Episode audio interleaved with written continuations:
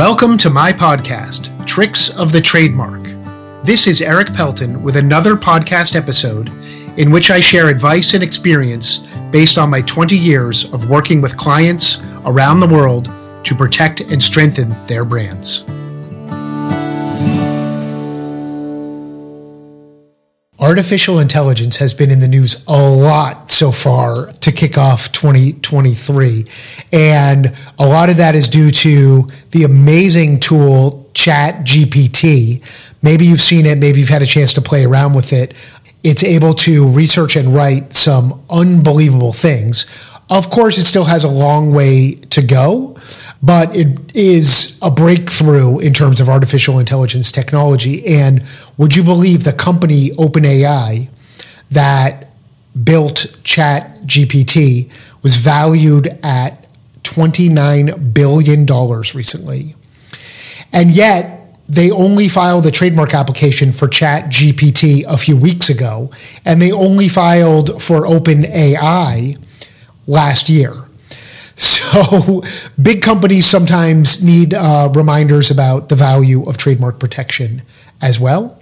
But I want to talk more about artificial intelligence in general and whether it's going to affect and impact the world of trademarks and filing and registering trademarks. Some of my attorney colleagues are up in arms, wondering if their jobs are going to be replaced by artificial intelligence the next five years. I have no such fears. I've always said, the process of applying for a trademark registration is both an art and a science. And I don't think that will ever be replaced by computers. Computers can do some of it. They can certainly approach doing the science part of it, but the art of it is much more nuanced. Knowing the nuances of how to describe a product or service for a client, of how to potentially avoid a refusal, and all the strategy things that go into filing a good trademark application. Those are going to be, in my opinion, impossible to replicate with an artificial intelligence.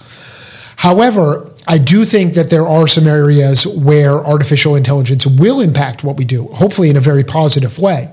And that is primarily in doing studies based on consumer behaviors, based on brands that are already registered and based on decades of court decisions about what types of marks are confusing, what types of goods and services are related and unrelated for that matter. So perhaps artificial intelligence can build a very useful body of research that will help guidance, give us guidance about likelihood of confusion analysis. But again, it's only going to be guidance. Every situation is unique and there's a multitude of factors. And that's why artificial intelligence, my opinion, will never replace attorneys for their counsel and guidance in the world of trademarks. If you want to learn more about our services and how we help our clients and our technology tools, you can find a lot more information at erikpelton.com.